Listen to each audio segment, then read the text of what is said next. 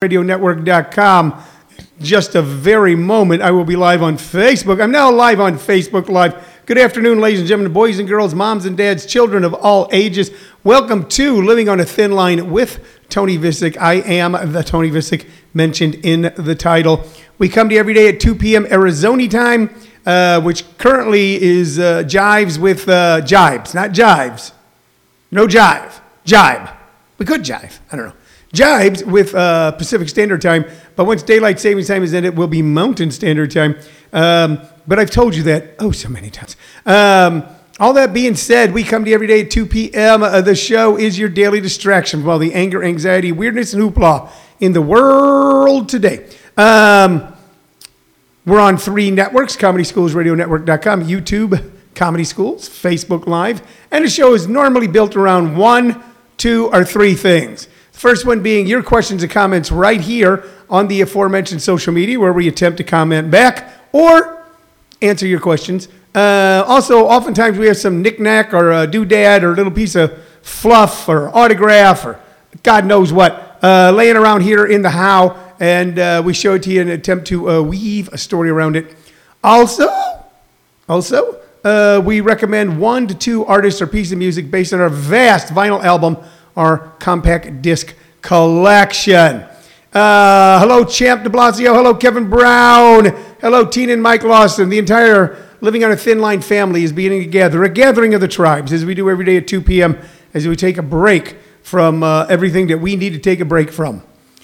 You know, sometimes, don't you even find that you have to take a break from fun? You ever had so much, our generation, and that's going to include Champ and I. Champ and I are the same age. Thereabouts. We're boomers. Boomers. Hello, boomer. Hey, boomer. And I remember being in my late teens and people going, you don't want to hang out with those guys, man. They party too hard. Those dudes party hard, man. So there became a level of partying.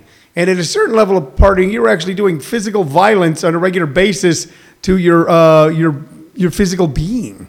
Then people started dying from drug overdoses and alcohol, from too much partying.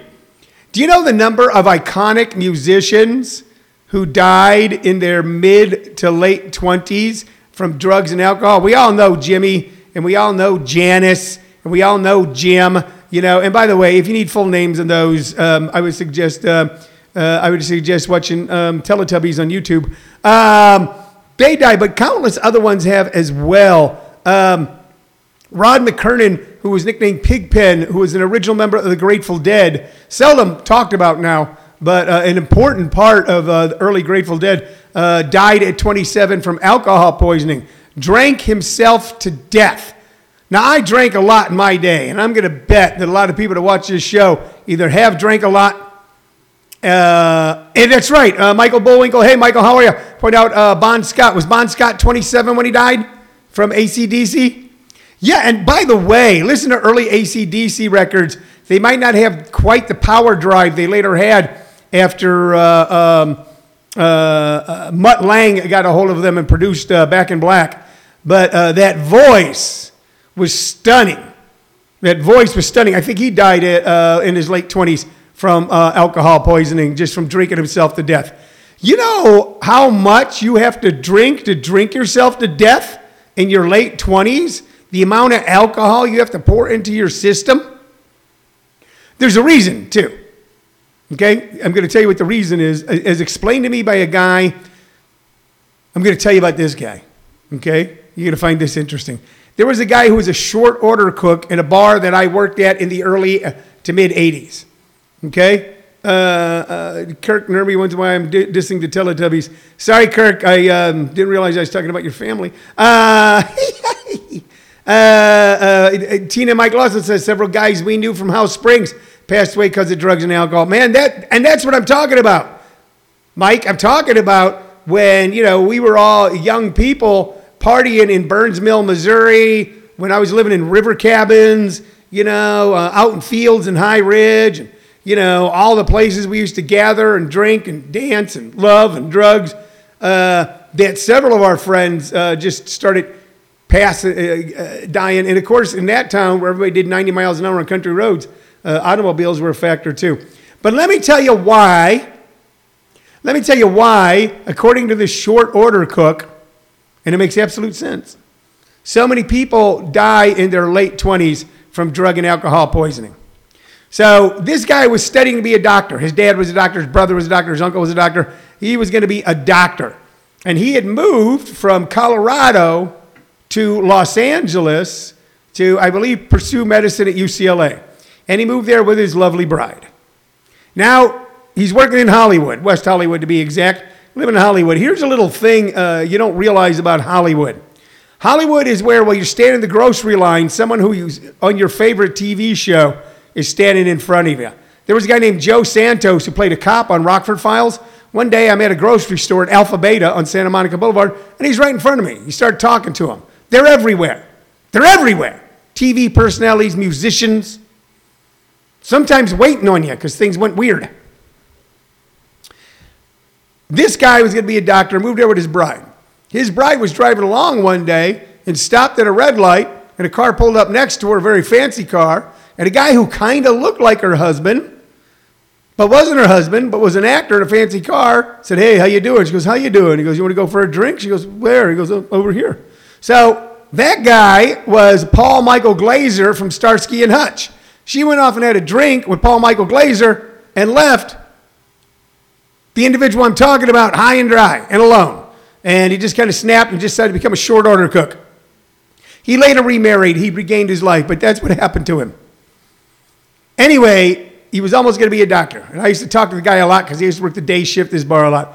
And we were talking about why so many artists and musicians of our generation die in their late 20s. He goes, "Well, here's the problem." He goes, "You know," he goes, "there's a reason why first grade starts, you know, when you're 6 years old and teenager, you know, we start, say you can drive around 14, 15, 16, because it was sometimes earlier in life at one time." He goes, "And why you're considered an adult at 21. He goes, "Your body goes through these cycles, and they're 7-year cycles." This is what the guy told me. I don't know if we got any doctors here who can confirm or contribute. He said, "Your body goes through 7-year cycles. So all the way up, you know, who you were when you were born, all the way up to about 6 or 7, your cells have totally regenerated. Same thing around 14. Cells, totally growth, life, strength. 14 to 21, total regeneration of cells. 21 to 27, and that's when it begins to slow down." That early. The cells either don't generate that fast or don't generate at all. And the aging process now takes over. And the problem is, for a lot of artists and musicians, especially those who are living the high life, who are living that rock and roll lifestyle, they've also developed a level of tolerance to certain drugs and alcohol. Not so much that they can handle it, but it takes more and more and more for them to enjoy it. So as the body's slowing down, the need for drugs and alcohol to have any sort of effect grows. And for many of them, that leads to death. So that's why so many people, according to short order cook, whose wife left him for a guy from Starsky and Hutch, that's the reason why. Nancy Yeaman says, "I've heard the 7-year cycles are for real and a time of significant change." That is correct. So I don't know how it goes now as I'm 65. I don't know which cycle I'm in. Should probably be in the wash and rinse cycle. So I'll tell you what I shouldn't be on is a bicycle. You might call it a bicycle, but I think you say it wrong. So that's just a little something to start off the show telling you about there, because I didn't really have anything else to talk about. I took the weekend off, man. I mean, we did the show yesterday, but I found myself this Saturday. I have in my backyard a real live, honest-to-goodness wooden rocking chair bought by my wife for me for either Christmas or my birthday. I can't remember which one. Maybe it was for All Saints Day. I don't know. Maybe that's right. It was for my birthday. My grandson Sullivan, who is directly under my chair here, explained that. He goes, "Your birthday, it's for your birthday." And that's why we need young people around, because as we get older, we might leave the house without any shoes on, or might have our shoes in our head and our hats on our feet, unless the young people tell us that. Your age divided by 7 is supposed to be the cycle you're in. So that'd be what? The 8th cycle for me? 9th? 9th cycle. I'm right around the 9th cycle. 8th or 9th cycle. There's supposed to be no math on this show, Nancy. Now we got math. I found myself sitting, and it's a cool rocking chair. And to be honest, I've always wanted a rocking chair. I ever wanted a rocking chair since I was a little kid, and there was that famous picture of John F. Kennedy sitting in a rocking chair. So, and speaking of rocking chairs, my good friend Arthur Belkind's here. We think he's the king of the rocking chairs. But I got this rocking chair, and it's in my backyard. It's on my back porch, which is small, okay? And I found myself, I went there, it was a nice day. You could sit outside. It wasn't too hot, a little humid, and just sat there for about 4 hours, just rocking back and forth, watching the world go by. And I think it was the most important 4 hours of my life, because my head has been a sizzling and a popping and a burning and a breaking lately. We started a new wing of the business in the last few months. Yes, right. That's right, Arthur. Now I'm off my rocker. That's right. So, you mean literally, because I'm not sitting on it. That's funny. It's funny.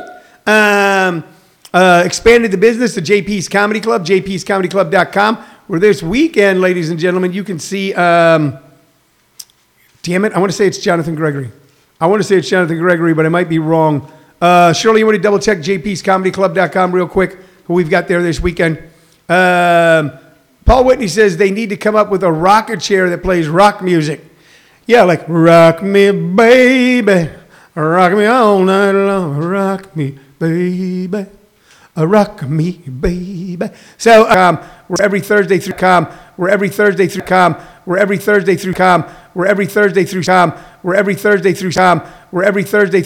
You can see some of the top headliners, not only in the city, not only in the state, what's that?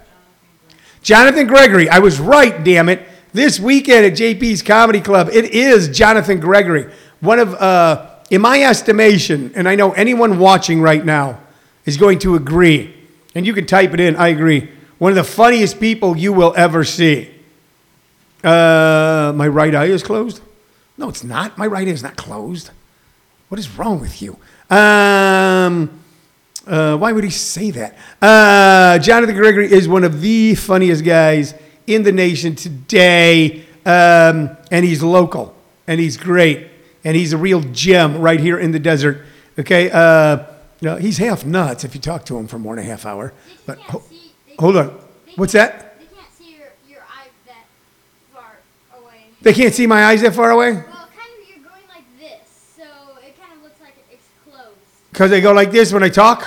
Oh, yeah, but it's not closed. That's just it's just a way of making an expression, like, how you doing? So like that. It's not. I can still see out of it. Can I go back to talking about Jonathan Gregory? So, Sullivan, if you're going to talk, you got to come in and say hi to everybody. Come on in and say hi. Okay? So there's Sullivan Ramirez, my occasional co-host and permanent grandson, right there. We had fun today grocery shopping, and he picked out a special kind of cheese for him. But I got to tell you one thing about the cheese in this house. When in this house, you never have to ask who cut the cheese, because it's me. Jonathan Gregory. Yeah. This show's going off the rails already. Jonathan Gregory, JP's Comedy Club, jpscomedyclub.com, 860 East Warner Road. I will be there tonight teaching one of my oh-so-fun to teach, and I hope oh-so-fun to take stand-up comedy workshops. You can find out about all that stuff by going to JP's website or mine, comedyschools.com. That's one of the things we started doing. I became the chair of a political social. Hello, Solomon Diaz. What about... one of the newer members of the Living on the Thin Line family, and a great guy and a funny man, just said hello here on Facebook Live. I've taken over as chairman of a political social organization in the last couple of months, and have been holding general meetings, board meetings, and every Saturday standing out on one of the main roads in my town with political signs. So I started doing that, and now I'm in this bizarrely cantankerous, bizarrely controversial elections for the be on the board of directors of my homeowner association. So where I the only thing I haven't been called so far is short. I've been called every name in the book, and I'm going, what the heck is going on? Sometimes the closer you get to the ground, the more bugs you see. I don't know. So all of that has been going on in my life. Let's see. Champ says, I just got knocked off your show and just got back on. That's happened when you live in West Virginia. All right, but you're back, and that's good. Don Schell, one of our old friends, like Mike Lawson from Missouri, has joined us. So I've got three new things going on besides running workshops on Zoom and living a life, you know, new expansion of JP's Comedy Club, taking over as the chairman of a social political organization here in my town, and now something I wasn't even going to do this time, run for the board of directors position of HOA. I did it for 2 years. I thought we got a lot of good, positive things done. And I go, man, maybe it's time for somebody else. And then people started attacking me for what I did, and then casting aspersions on my good name. And Don and Mike, you're from Missouri. And you know how we feel if someone starts to attack our name. That's my name. People were attacking it. People saying terrible things about me. Man called me a human cockroach. Why? Because I made the grass green and put electric lights out. And I didn't do it. The board did it. The community knew who we were when they elected us, that we were civic-minded. And with the town growing leaps and bounds, that this subdivision, this community, to grow with it. But I guess a lot of people are mad at us because we don't go around towing their neighbors' cars or constantly finding their neighbors. They're mad about that, and then they get mad if you find them. I don't know. I don't want to talk about that a lot today. All right. Arthur Belkind says, I was elected precinct committee person for a legislative District 4. Have been in touch with Adrian Fontes a lot. Going to start promoting him for governor. Adrian Fontes, by the way, if you guys don't know it, I know Adrian. Arthur knows Adrian. We both did charitable shows where Adrian was a participant. Is the what's the exact title, Arthur? He's the guy in charge of elections in Maricopa County, Adrian Fontes. He's the guy making sure that the ballots get in, the ballots get counted, and everybody has the right to vote. And damn, I have seen few people as good at their job as Adrian is. His belief and his ability to make that belief come true, that everybody, every citizen in Maricopa County has a right to vote. Before he was I believe it's secretary, there was an election out here where you had lines that were 2-3 hours long.